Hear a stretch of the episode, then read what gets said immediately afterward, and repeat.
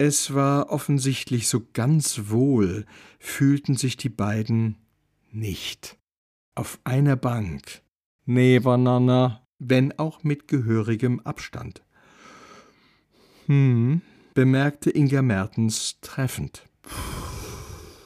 Ergänzte Kommissar Günther nicht weniger überzeugt. Sie haben das Recht zu schweigen. Bitte? So heißt es doch bei Ihnen, bevor Sie einen Verdächtigen in die Zange nehmen. Manchmal tät ich mir wünsche, es gibt nicht bloß das Recht zum Schweige, sondern auch die Pflicht. Ich verstehe. Nee, nee, so hab ich das jetzt nicht gemeint. Nicht, nicht wer Ihnen. Mehr so äh, allgemein. Aha. In der Welt. Äh, und überhaupt. Ah, und schon wieder voll neigedacht. Wie meinen Sie das? Ach, Sie haben ja eh schon so einen komischen Eindruck von mir. Das passt jetzt wahrscheinlich grad. Das stimmt nicht. Ich hatte lediglich ein paar, sagen wir mal, irreführende Informationen über Sie. Durch Ihren Freund. Freund? Na, die Stimmungskanone auf der Bühne. Ich sag bloß eins. Why? M. Why, why, why? Why? M. C. People von the Village, die Village People. Der? Das ist bloß der Weize. Mir war Kollege früher, der bei der Spurensicherung. Aber seitdem, dass er pensioniert ist, meint er plötzlich, er wär mein Coach.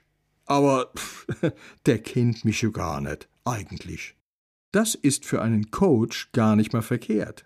So ist er unvoreingenommen. Super Konzept, keine Ahnung, aber alles besser wiese. Ja, da haben Sie natürlich auch wieder recht. Das hat mich damals auch gestört, als ich überlegt hatte, eine Coaching-Ausbildung zu machen. Oh, das auch noch? Oder Stadtmediation? Ja, das wäre damals die Alternative gewesen, aber mir widerstrebt das. Schon der Begriff Coach, Berater. Wie Sie sagen, alles besser wissen, aber nie Verantwortung übernehmen. Am Ende kann man immer behaupten, schade, dass es nicht so geklappt hat, wie ich mir das gewünscht hätte. Aber es haperte eben an deiner Umsetzung. Dein Fehler, dein Pech. Schon ist man aus dem Schneider und macht sich aus dem Staub. Mhm. Darf ich Sie mal was fragen? Bitte. Ist es wirklich so anders da bei so einer Mediation? Hatten Sie jemals mit Mediation zu tun? Bissel? Theoretisch. Sagen Sie bloß, Sie wollten auch mal die Ausbildung machen. Nee, nee, nee. Wir haben mal eine Fortbildung gehabt zu dem Thema. Täter, Opferausgleich. Wie finden Sie das überhaupt? Eine Mediation mit Opfer und Täter? Aha. Also ich finde den Gedanken bestechend. Da wurde jemandem etwas angetan, vielleicht Gewalt zugefügt. Die Bestrafung ist das eine, aber neben der Strafe gibt es vielleicht noch etwas, das Täter und Opfer gemeinsam aufarbeiten können, verstehen, warum etwas passiert ist. Und dann auch noch die Absolution erteile. Tut mir leid, dass du so schwer gehabt hast, dass du mir eine neihauen musst. Du darfst gleich noch mal, wenn das gut tut. Pff, super. Ja, so ist das ja nicht gedacht. Das Opfer kann vielleicht auf diesem Wege seinen Frieden machen mit dem, was passiert ist und mit dem Täter. Und der kapiert wirklich, was er angerichtet hat und tut so etwas nie wieder. Ich weiß nicht. Also die Idee ist auf jeden Fall gut. Hm. Machen Sie das auch? Nein. Und wieso machen Sie das dann nicht?